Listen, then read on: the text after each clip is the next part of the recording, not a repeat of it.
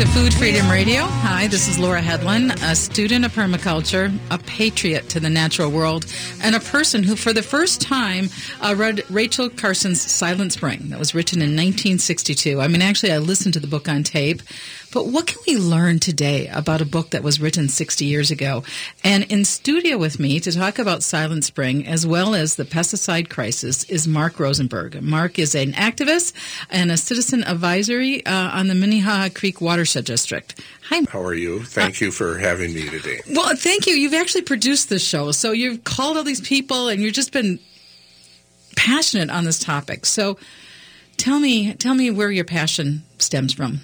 Well, I read uh, Silent Spring as a senior at the University of Minnesota in the journalism school and uh, did a report um, for uh, an oral report and a written report, which is somewhere in storage, which I hope to recover. But uh, it just uh, instilled me with the importance of um, protecting the public health uh, and the warnings that uh, Rachel Carson gave, um, her ability to take science and explain it to the layperson.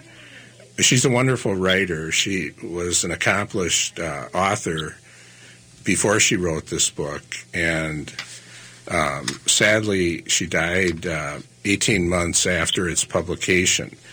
And um, it seems that for the last 40 years, I've been involved in pesticide issues literally in my backyard. Um, every couple years, it's uh, another, whether it's at the golf course, uh, in the neighborhood with lawn chemicals, and most recently, uh, the watershed district. And uh, I hope to talk a little bit about my concerns uh, for aquatic pesticides that uh, Rachel Carson would be very saddened that uh, chemicals that uh, were dedicated for land use uh, at some point were approved uh, for aquatic use. And if you look at a, a pesticide label, m- most say don't use within 100 feet of water. And uh, somehow lobbying must have brought about the acceptance of certain chemicals. And now I get my last uh, review six years ago, there were 20 chemicals approved for uh, aquatic uh, herbicides. But I'll, I'll, talk about that. We're going to talk, and I know it's it, it, it's it's really heart wrenching actually it's heart wrenching for a lot of people when you know information, and that's it's a very heart wrenching topic. But um, right now, joining us is Terry Gips. He's with the Alliance for Sustainability. And Terry, do you want to talk a little bit about Rachel Carson? Uh, sure. Thanks, Laura. Yes, you know Rachel Carson uh, is really one of the great what Maya Angelou calls sheroes and heroes of our world she really is responsible for creating our modern environmental movement uh, through the writings that Marc was just talking about.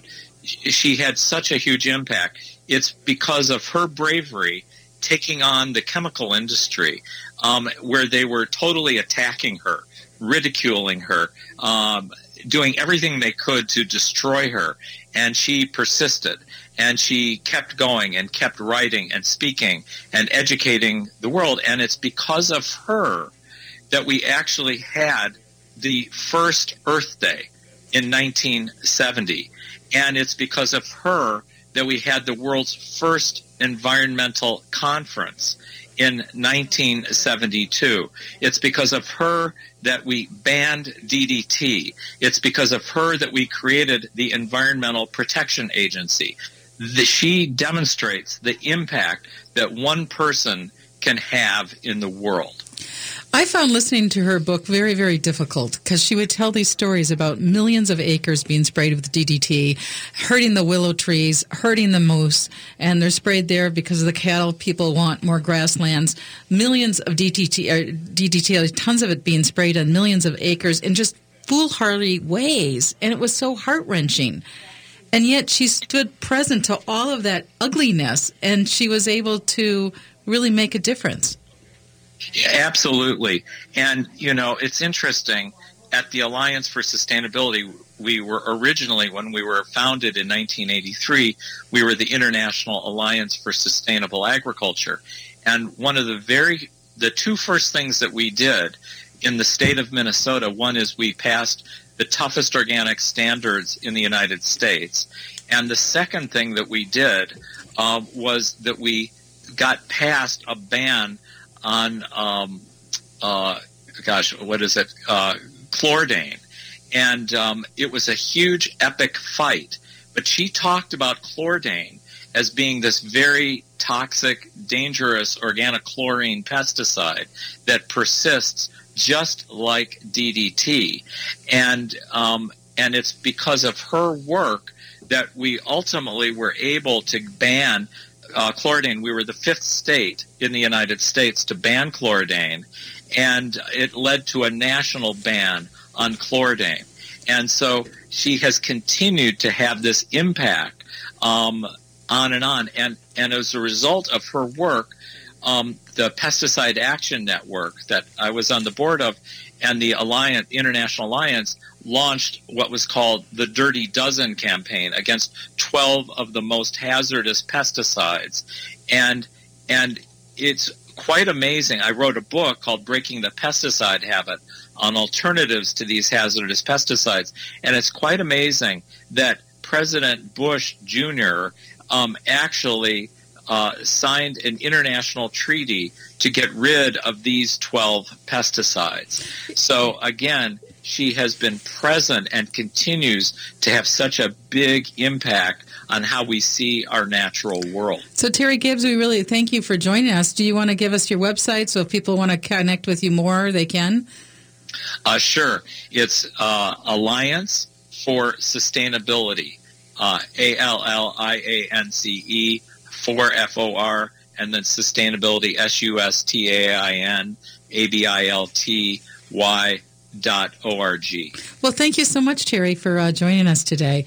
Thank and you, Terry. It's wonderful. Yeah, it's wonderful. And I just want to just say one more thing, and that is thank you to Marc Rosenberg for his ongoing persistent leadership. He's been one of my heroes, um, really making a difference in our world, continuing to speak up. So thank you for your great work, Marc. Thank you, Terry, for yours and your kind words.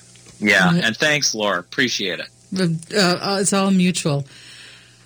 that felt kind of nice us thanking each other and I, I, had this sentence in this book if anyone doubts that our waters have become almost universally contaminated with insecticides she's writing this in 1962 read this report so one of the big things rachel did is a lot of work. It's amazing. I, would like to read from her introduction just a short uh, paragraph.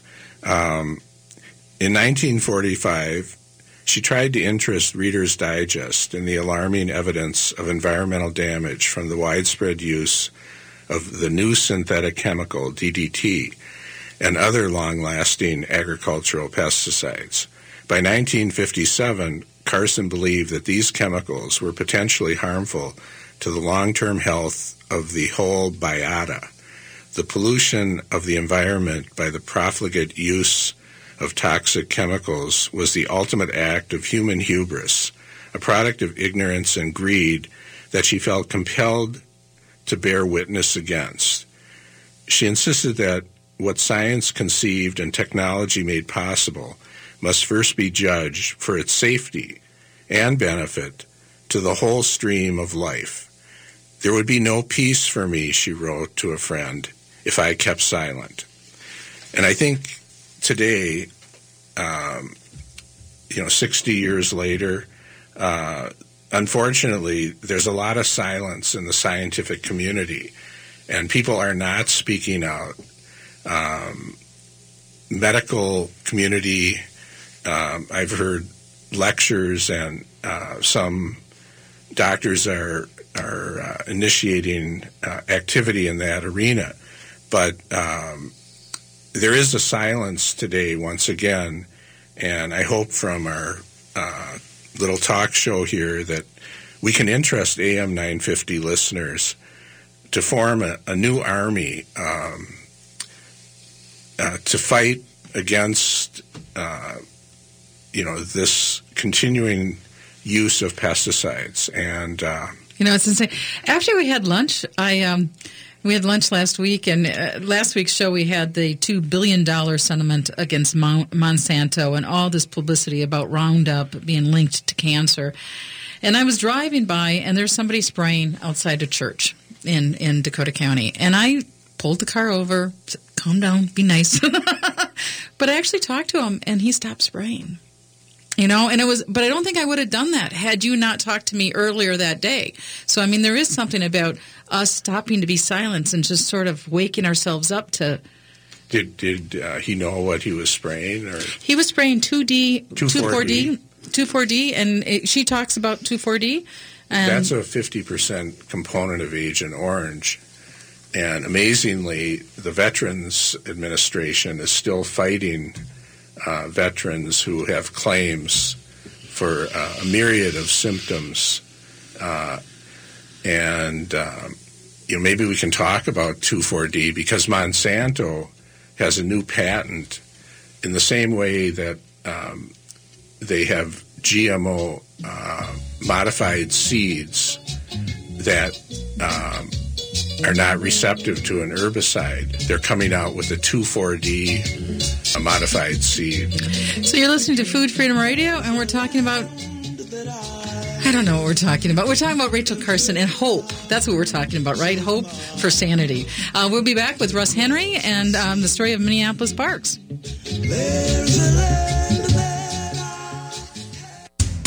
Eat fresh and support local farmers this summer by shopping at the Minneapolis Farmers Market. The market has the best selection of fresh and local fruits and vegetables, meats, and farmstead goods. It's not too late to pick up plants and flowers. Also, fresh at the market is asparagus, rhubarb, and green onions. The Minneapolis Farmers Market is open every day, 6 a.m. to 1 p.m. Plus, there's additional locations Tuesdays at the Hennepin County Government Center and Thursdays at Nicollet Mall. More details at mplsfarmersmarket.com.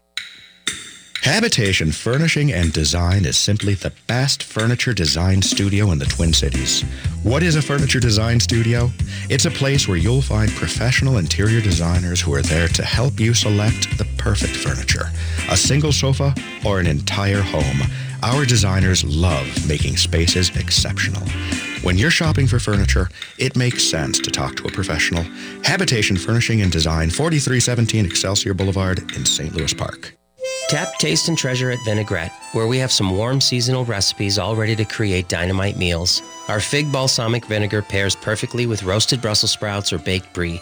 And sweet potatoes are always a winner, but never more than when they're roasted with a drizzle of vinaigrette cinnamon or orange fused extra virgin olive oil on top. Come in today for more custom crafted food and cocktail recipes at Vinaigrette, 50th and Xerxes in Minneapolis and 287 Water Street in downtown Excelsior. Online at vinaigrettemn.com. This is New Beginnings, hosted by award winning broadcaster and speaker Freddie Bell. Freddie, this generation of the baby boomers, people are living longer, so the baby boomers are taking care of elderly parents. Let's talk about your health, and specifically, let's talk about Medicare. Our show features the concerns of America's 78 million baby boomers in employment, finance, health and nutrition, and even entertainment. Catch New Beginnings with Freddie Bell, Saturdays at 11 on AM 950, the progressive voice of Minnesota. This is Chad, owner of AM 950 here to tell you about Snap Construction. They're experts in roofing, siding, window, and insurance restoration. They have energy efficient products available for both residential and commercial properties. This spring, when we needed a company to take a look at a problem with our roof, I called the company I knew I could trust, Snap Construction. I've known Ryan, the owner at Snap Construction, for years, so I knew I could trust him. Don't just take my word for it check out their reviews online. They are arguably the most well reviewed exterior contractor online in the metro area. Over the years, Ryan has always said the same thing to me about his work. If we build it, shouldn't we be held accountable for the work indefinitely? He backed that statement up years ago when Snap Construction was a pioneer in offering a lifetime craftsmanship guarantee on all their work. For a free estimate or general questions, call the locally owned company AM950 Trust, Snap Construction at 612 333 SNAP. That's 612 333 SNAP or find them online at snapconstruction.com. They have financing options available. I know an old lady who swallowed a fly. I don't know why she swallowed a fly. Perhaps she'll die. I know an old lady who swallowed a spider that wriggled and jiggled and tickled inside her. So she swallows She the spider to take care of the fly, fly, and then eventually she she eats a horse and. Perhaps dies, of course. But anyhow, this is Food Freedom Radio. Uh, Laura Hedlund in studio with me is Marc Rosenberg. He's an activist and city citizen advisor from Minnehaha Creek Watershed District, and Russ Henry, who's a longtime activist. And I wanted to play that song because you know we can have these little problems in life. Like even right now, I'm kind of being bugged by the ch- creeping Charlie. No, I'm not bugged by weeds. We can have some little problem that we want to fix, but then our solutions can make the problem worse and worse and worse, which is kind of the story of pesticide use. Yes, it is very much. Well, thank you very much for having me on here Thank today. you, Russ. Um, I really appreciate that you're talking about pesticides and Rachel Carson today. Uh, it is so extraordinarily important that we start to bring some attention to this issue. Um, our natural environment is being poisoned, and our bodies are being poisoned uh, by a myriad of chemicals that are being used in landscapes and farms around the country. Um, just a quick drive around the city in the spring will show uh, pesticide use at churches, at uh, parks, at golf courses, at uh, schools. Uh, fortunately, there's less of it going on at schools right now, um, but still, so much pesticide use in the city, and all of these chemicals are cross contaminating uh, with one another and and uh, working their way into our bodies and into our environment. I don't know if we're even going to be able to get to all these facts like Rachel did in her book, but just some words to give people some idea. Body burdens, uh, bioaccumulation, endocrine disruptors, mental health impacts, chemical and microbiome, and how that connects to our emotional health. So, what is what's wrong with spraying everything? Well, I approach things from a soil health perspective, and so um, I am a uh, I'm a soil nerd, uh, self-proclaimed, and um, I like to use microscopes to examine soil creatures and see uh, if we have a healthy soil microbiome. Um, I've been trained in doing this by Dr. Elaine I Ingham. was going to say yes, And, Uh, uh, we went to a seminar with hers together too several years ago. Yes, she's fascinating. And uh, what she clearly shows, and what is very easy to see whenever you get the microscope out, is that um, all soil health, all the um, microbes in the soil, fungi, uh, most aerobic bacteria, nematodes, microarthropods, amoebae, these are all killed by anything with the last name icide. And so, if it's an herbicide, an insecticide, a rodenticide, a nematicide, you name it, these are going to kill all of the soil health creatures. Something we should really keep in mind is that all of these soil health creatures, these are the same creatures that are supposed, same and similar that are supposed to grow on our skin and in our stomachs to help us digest food and help us keep diseases off.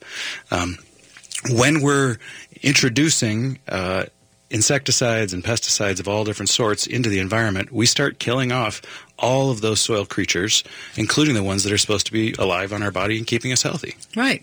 Rachel Carson uh, commented that she would prefer to call pesticides biocides. Yes. And I have a, I have a quote because she, she actually has a chapter in her book called Realms of the Soil. Life not only formed the soil, but other living things of incredible abundance and diversity now exist within it. If it were not for so, the soil would be dead and a sterile thing.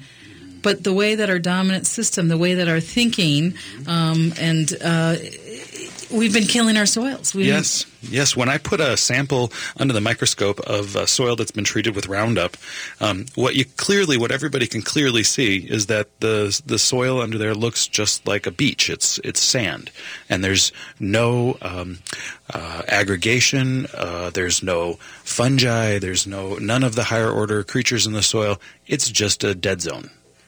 Isn't the mode of action for Roundup glyphosate where it bonds with the soil? It actually, that's one of the characteristics I, I heard. Yes, it does bond with the soil and it moves through water very easily. And something that we should keep in mind is that all healthy soil particles have a thin layer of water on the outside. And that's where nematodes and amoebae and other creatures are swimming through and living in that water. And when we put any kind of pesticide down, it moves through the liquid around all of the soil particles and kills off all of the life in the soil that way. And the way that the Roundup insecticide works is it makes the stomach of insects explode. So if we're making the stomach of insects explode, could that affect the food we eat? in our whole system? Our well, Roundup is an herbicide, and Mm-hmm. so it's uh, it's more for uh, killing weeds. Um, however, Roundup is also a registered antimicrobial agent. And so um, we we should all keep that in mind because uh, that means it's going to kill off all of the soil microbes and all of our healthy uh, gut microbiome. Yeah, all the beneficial organisms. Yeah, um, we had uh, mentioned briefly schools and parks, and so uh, I'd like to talk a little bit about that, if, if that's okay. Uh, in Minneapolis, we have for a very long time been using pesticides in the parks and school grounds. Um, oh, about six years ago, myself and some other folks really started pushing on the park board and the school board to eliminate the use of pesticides. We just don't need these poisons around our kids and in our natural environment. And so, um, I'll tell you, the school board in Minneapolis was very receptive and they were very easy to work with and uh, very excited that they're going to be starting a pilot project for an organic uh, football field. Yay! And, and really, their football and soccer fields are the only places that they're still using pesticides. So we've got we got them to eliminate Roundup this year. Wow, that's very exciting. Very exciting. Great. And and uh, then over in the in the parks, um, it's a kind of a similar story. Only the park Minneapolis Park Board, uh, several elected officials there for many years fought against the elimination of pesticides, and uh, we did uh, a bunch of work during the 2017 campaign to um, take those seats and give them to folks who would who would help us uh, eliminate pesticides in the parks. And now the parks have gone ahead and banned Roundup as well. And uh, I'm very excited to announce that uh, come uh, this fall, we're going to start a pilot project for one of our seven Minneapolis golf courses um, as a uh, an organic, uh, pesticide-free space, and the same for a ball field in in uh, over at Fort Snelling. So we're going to be running pilots in both the schools and the parks coming up in the next couple of years. That's great. Can't happen soon enough. Right. No, but it did feel really nice. And there was a, an article in the uh, Star and Tribune, or uh, uh, that the, uh, there's actually going to be a program to pay Minnesota homeowners to let their lawns go to the bees. Exactly. But I think you're right; it can't happen soon enough. And I know when you and I talked about the show earlier, Marc, um, it was like, how can we know all this stuff and still do so little? It's so true. And, um, you know, one of my big concerns, uh, and that of uh, Pesticide Action Network, is uh, the problem with uh, children's health. And I, I know we're going to spend a little time talking about that. And Yeah, this will be next segment. We're going to be talking with Willa Childress. She's with Pesticide Action Network about children's health and the pesticide. great. So, how do we connect this all to Rachel Carson again? How do we? I mean, maybe part of it is because I think there's people that are listening to the show that have been also really working on different issues, and it can get to be hard. I mean, it's so much work to try to move the ball a little forward. Well, it's good news that uh, Rachel Carson uh, Legacy, uh, there is an organization, a nonprofit, Rachel Carson Council, and uh, the uh, executive director, Robert Musil, um, he- he's a wonderful person, and he's written a book called Rachel Carson and Her Sisters, and it's now available in uh, paperback. So I highly recommend not only buying Silent Spring, Okay.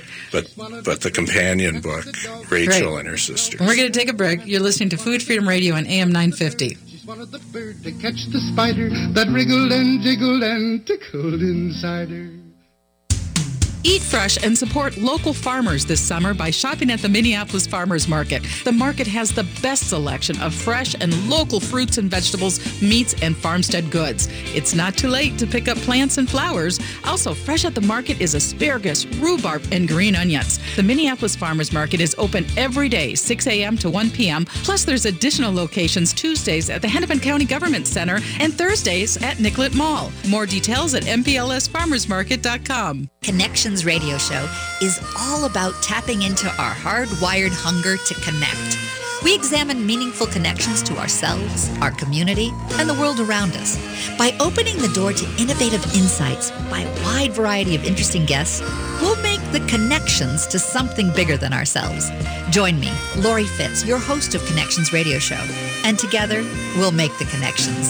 Saturday mornings at 9 a.m. on AM 950, the progressive voice of Minnesota.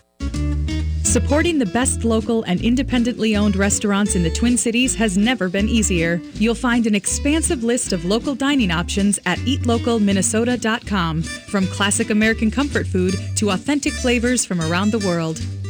Experience cozy fireside dining at the Downtowner Woodfire Grill in St. Paul, specializing in fresh seafood, fire roasted meats, and pizzas, all cooked over an oak burning fire, and salads and sandwiches too.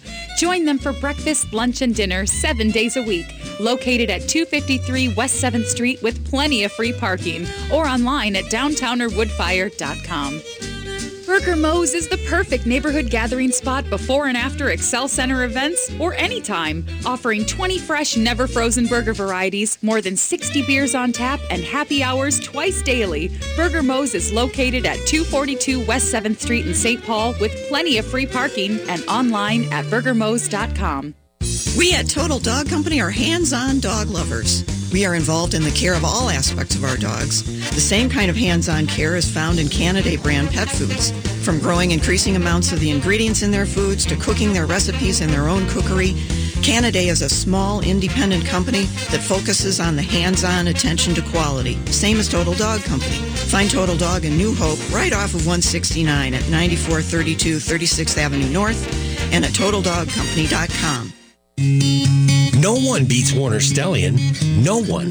Our passion is earning your business, and we've guaranteed appliance savings for nearly 70 years. But the Warners know there's more to it than just offering the lowest price. So we've hired and we've trained the very best people to make every step of your appliance buying experience simple and fun. Now through June 3rd, Warner Stellian will save you even more with exclusive in-store specials. Go to warnerstellian.com or come on in for full details. Choose Minnesota's own Warner Stellian.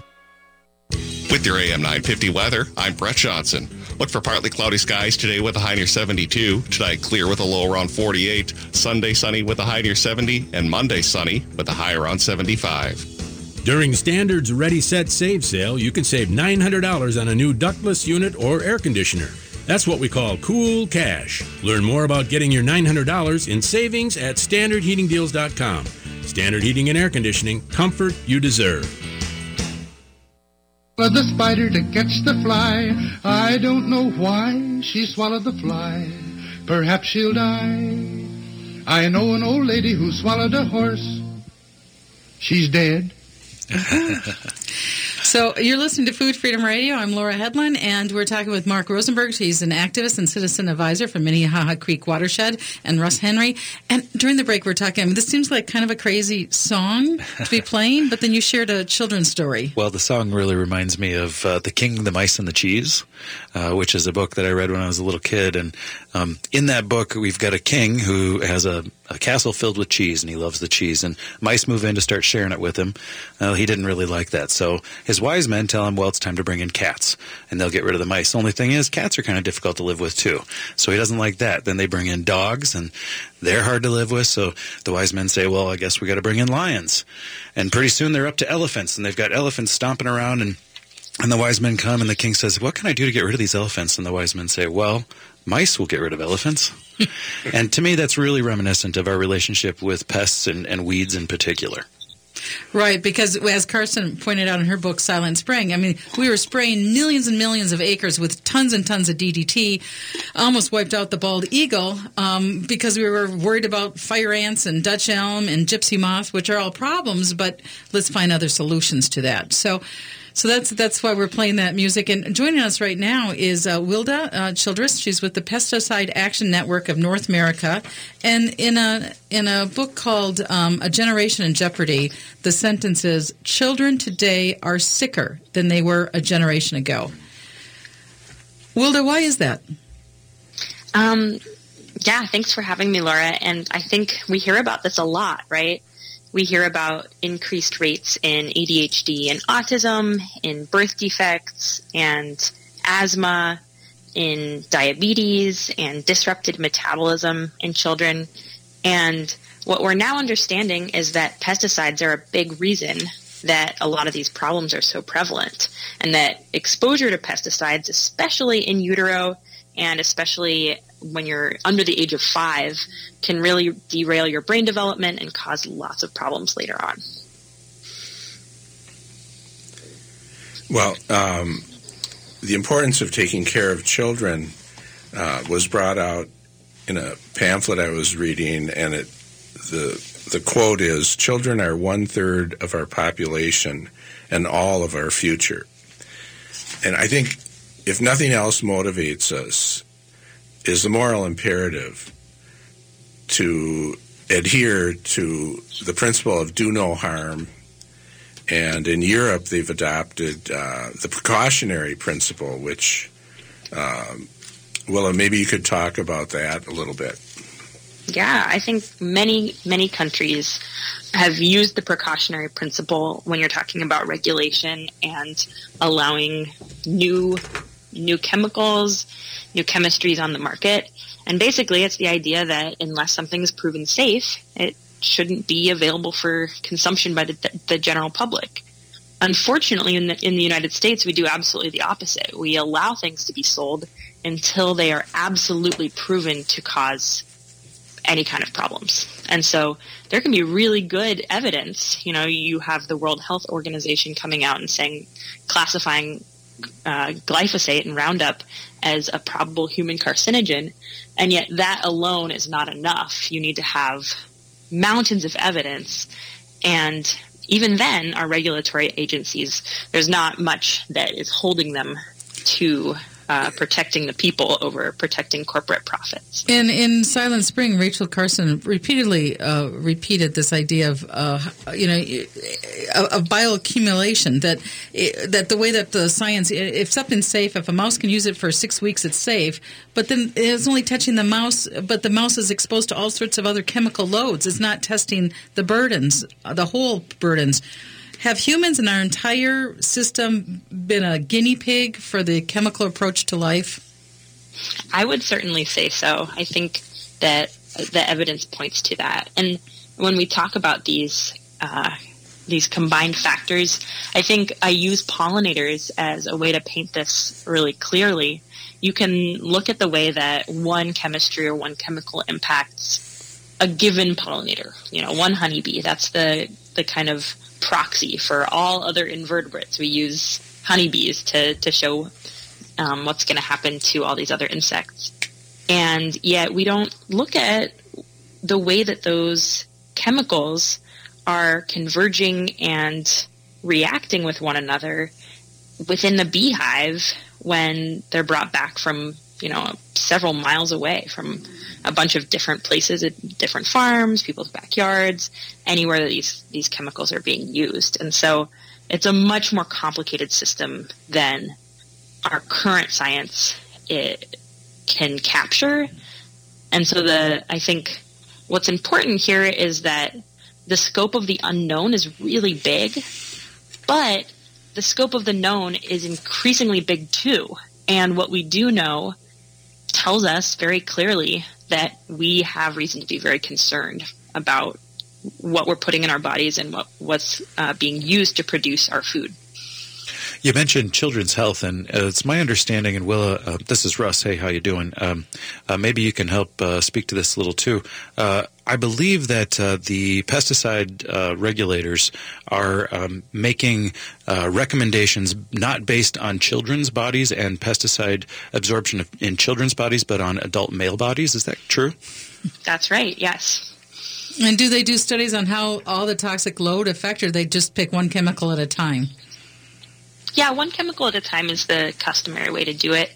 And both with people and pollinators and, and all creatures, the the standard procedure is to look at acute exposure mm-hmm. rather than chronic exposure to chemicals. Yeah, I'm just going to read a couple quick questions for uh, quotes from uh, Rachel Carson. Uh, she says these chemicals work in spectacular ways. They give a giddy sense of power over nature. And then she also says, under the philosophy that now seems to guide our destinies, nothing must get in the way of the man with the spray gun. How do we even begin to talk about like this, these guiding philosophies, which is what Rachel did in such a poetic way, and I think it's why her book um, was so impactful, is because she was speaking in a very full-throated way. Well, it's time for folks to start transitioning in their own in their own spaces and in their own lives through their purchasing power and through uh, how they manage their own landscapes. Exactly. Um, and the good news is there are excellent resources for learning how to manage organically uh, for the homeowner uh, and for uh, the thousand acre farmer. Right, and I've seen some movement because we haven't sprayed our yards for 30 years. So, I mean, you'd go to some neighborhood things, all of a sudden they're whispering about you in the backside, and like, that's okay. but, um, but, but the permaculture, like just basically planting trees and bushes, you don't need to spray those, and they're easier. And and so everyone finds their own ways of doing things in their yards. But even having a reduced toxic load in our in our house, I was actually looking for a mattress pad, and I'm not going to buy one because it has all this right. stuff on it anymore. So I think the consumer consumer led is one of the keys. Um, do you have anything to say about that? Um, Willow. Willow. Oh yeah. Um, yeah, I agree that we need we need both push and pull. That it's easier to make these changes when you have consumers and people who are creating a market for it and pulling things in the right direction and and really that's one thing that capitalism does extraordinarily well is creating consumer led changes. That said, you're you're in danger of co-optation, I think, when mm-hmm. you're putting that much um, of your power and that much of your organizing in the hands of the market. And so I really believe that the other piece of that has to be based in grassroots coalitions and um, building relationships with our policymakers and, and restructuring our systems of government. You know, just even creating small transparency measures in our in our state and local uh, units of government right. can be and, really and helpful. Willa Childress with Pesticide Action Network, you also wanted to talk about what happened at the state capitol this year. Yeah, I think, you know, we, so we support a lot of different bills related to pesticides and pollinators that we see every year. And I think this year was a really stark example of the system not working in a democratic way. We started out the session with all kinds of momentum a lot of incoming legislators that were hearing from their constituents that pollinators and um, pesticides and the impact on human health were were really huge priorities for them. And so they were ready to work with us. And we started out with about 15 or 20 bills that were introduced, like a record high of bills.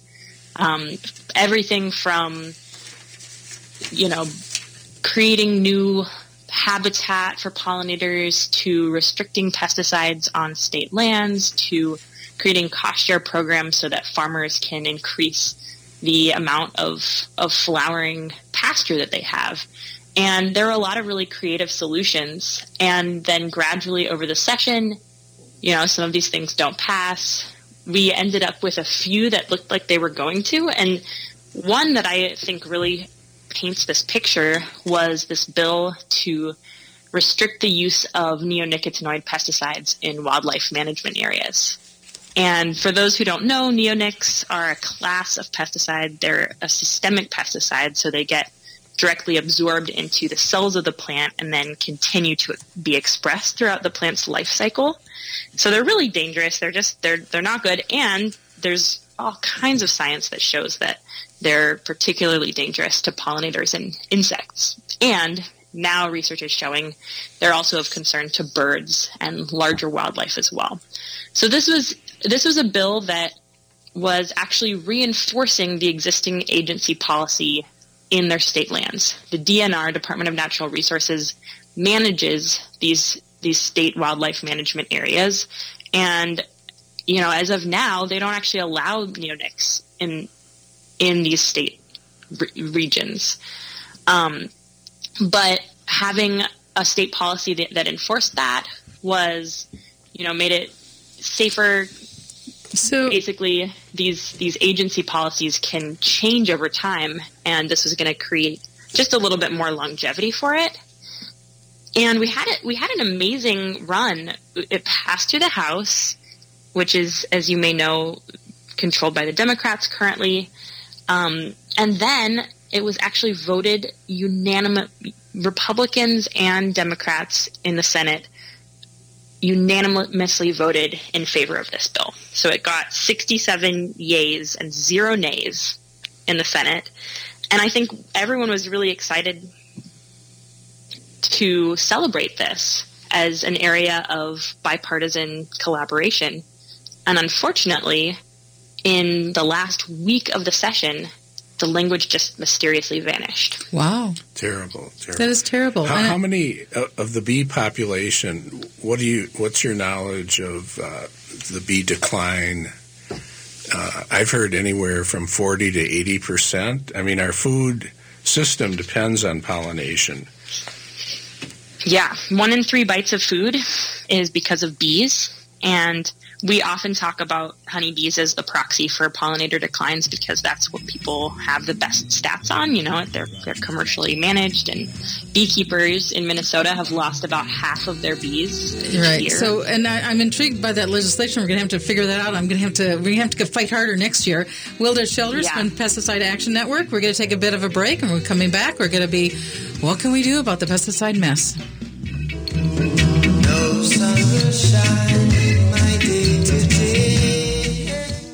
Seward Co-op, serving the community for nearly 45 years, invites you to shop their two convenient locations, both offering the strong commitment to local producers and healthy foods you've come to expect. Seward focuses on locally grown and raised products, fair trade, and environmental sustainability. Shop their selection of meats, artisan cheeses, and house-made baked goods. Find Seward at 2823 East Franklin Avenue or the Friendship Store on 38th Street and 3rd Avenue in Minneapolis. More at Hello, fellow AM 950 listeners. This is Jason from Nightingale at 26 in Lyndale. Come experience our delicious signature dishes and exciting rotation of inventive seasonal fare from my wife and chef Carrie and her team. Nightingale is the perfect place to gather for any occasion with our extensive wine, beer, and cocktail selection, along with our dedication to great service. We offer a full menu every day from 4 to 1 a.m., two award-winning daily happy hours, and weekend brunch at 10. More at nightingalempls.com. I'm Connie Burek, co-host of Awakened Living Infusion radio show. Join Michelle Kitzmiller and I as we focus on all aspects of health, wellness, spirituality, and growth from a mind, body, spirit, emotion perspective. On the Awakened Living radio show, we will discuss stress, self-care, fear, happiness, beliefs, communication, joy, pain, trauma, and more. Join us for the Awakened Living Infusion radio show Saturdays at 10 a.m. Let us share with you ways to infuse vitality into life. Thom Hartmann here letting you know how you can save money with All Energy Solar. One of the myths about solar is that it's too expensive and you need lots of money down. The truth? Solar is available for little or no money down. And if you have a great site for solar, you might even save money right away on a monthly basis. So don't wait to switch. You'll see your investment pay off the sooner you switch to All Energy Solar. So start saving today and visit allenergysolar.com. I'm Candi Broeffle, publisher of the Twin Cities edition of Natural Awakenings magazine and host of Green Tea Conversations, a new show for people who are on a journey to take responsibility for their health and play a more active role in their family's well-being. Join me every Sunday at 10 a.m. as I interview local experts who share the latest in natural holistic approaches in a fun and informative way. So grab a cup of tea and join the conversation as we awaken to natural health. Visit us at naturaltwincities.com. Tap, taste, and treasure at Vinaigrette, where we have some warm seasonal recipes all ready to create dynamite meals. Our fig balsamic vinegar pairs perfectly with roasted Brussels sprouts or baked brie. And sweet potatoes are always a winner, but never more than when they're roasted with a drizzle of vinaigrette cinnamon or orange fused extra virgin olive oil on top. Come in today for more custom crafted food and cocktail recipes at Vinaigrette, 50th and Xerxes in Minneapolis and 287 Water Street in downtown Excelsior. Online at vinaigrettemn.com.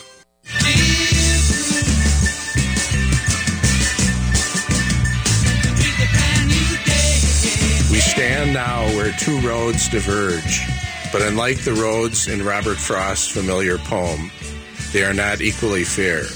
The road we have long been traveling is deceptively easy, a smooth superhighway on which we progress with great speed, but at its end lies disaster. The other fork of the road, the one less traveled by, offers our last, our only chance to reach a destination that assures the preservation of our earth. The choice, after all, is ours to make. So, Marc Rosenberg, you're reading from Silent Spring, Rachel Carson's landmark book written in 1962. Um, you want to tie us up into that, Russ? Yeah. Henry? Um, well, at the uh, during the commercial break, we were talking about how we can uh, help homeowners stop using so many pesticides at home. And really, the lawn is the big culprit. Um, so I uh, I uh, am the president of Minnehaha Falls Landscaping, and um, we practice organic and pesticide free um, lawn care and gardening. Uh, for for homeowners, it, there's a few things that folks could do to help uh, drive the weed presence down without using any any herbicides or pesticides at all. And the first and most important thing is we're mowing our lawns too short. And when we do so, we're inviting in the weeds. We're making it hard for grass plants to be grass and to send out horizontal roots and, and have a thicker uh, turf presence. Um, and we're we're opening the space up for, for weeds to come in when we mow too short. So no, never mowing shorter than three inches is one of the main pieces of advice that I help folks who are running an or, an organic lawn.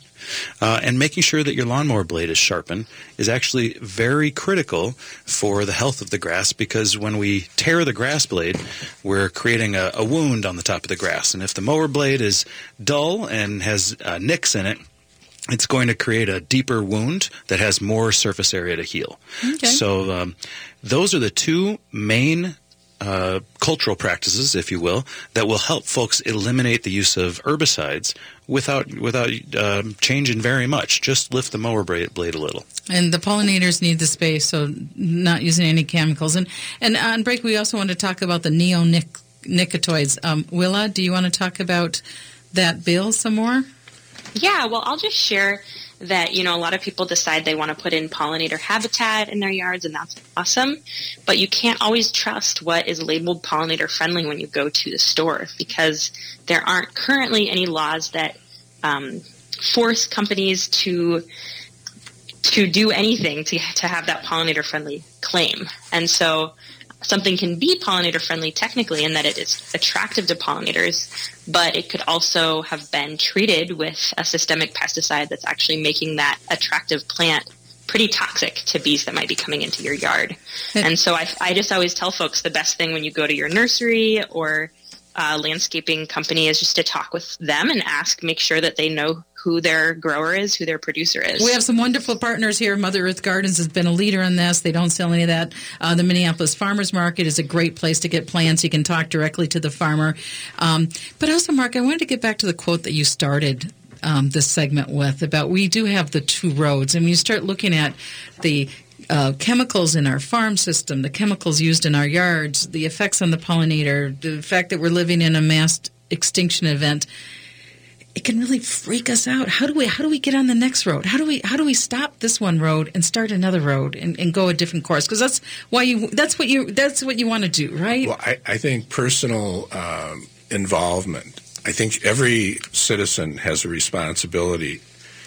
It's really a survival issue, and when we talk about our children and uh, the impact that these chemicals have physically on not only our the adult bodies, but these children, and the, they'll carry these chemicals throughout their life, and it gets passed on to the next generation as well. The permanency of these chemicals and uh, the effect it has on cells in the body, it's. Uh, it is. It, it, it's really hard to take in. I mean, I think we need um, ultimately uh, to change the regulatory structure um, as Willa was saying, uh, the, the, Environmental Protection Agency is the regulatory agency, and without them and its creation in 1970, um, I don't know where we would be. But in Washington, um, right now, the funding uh, for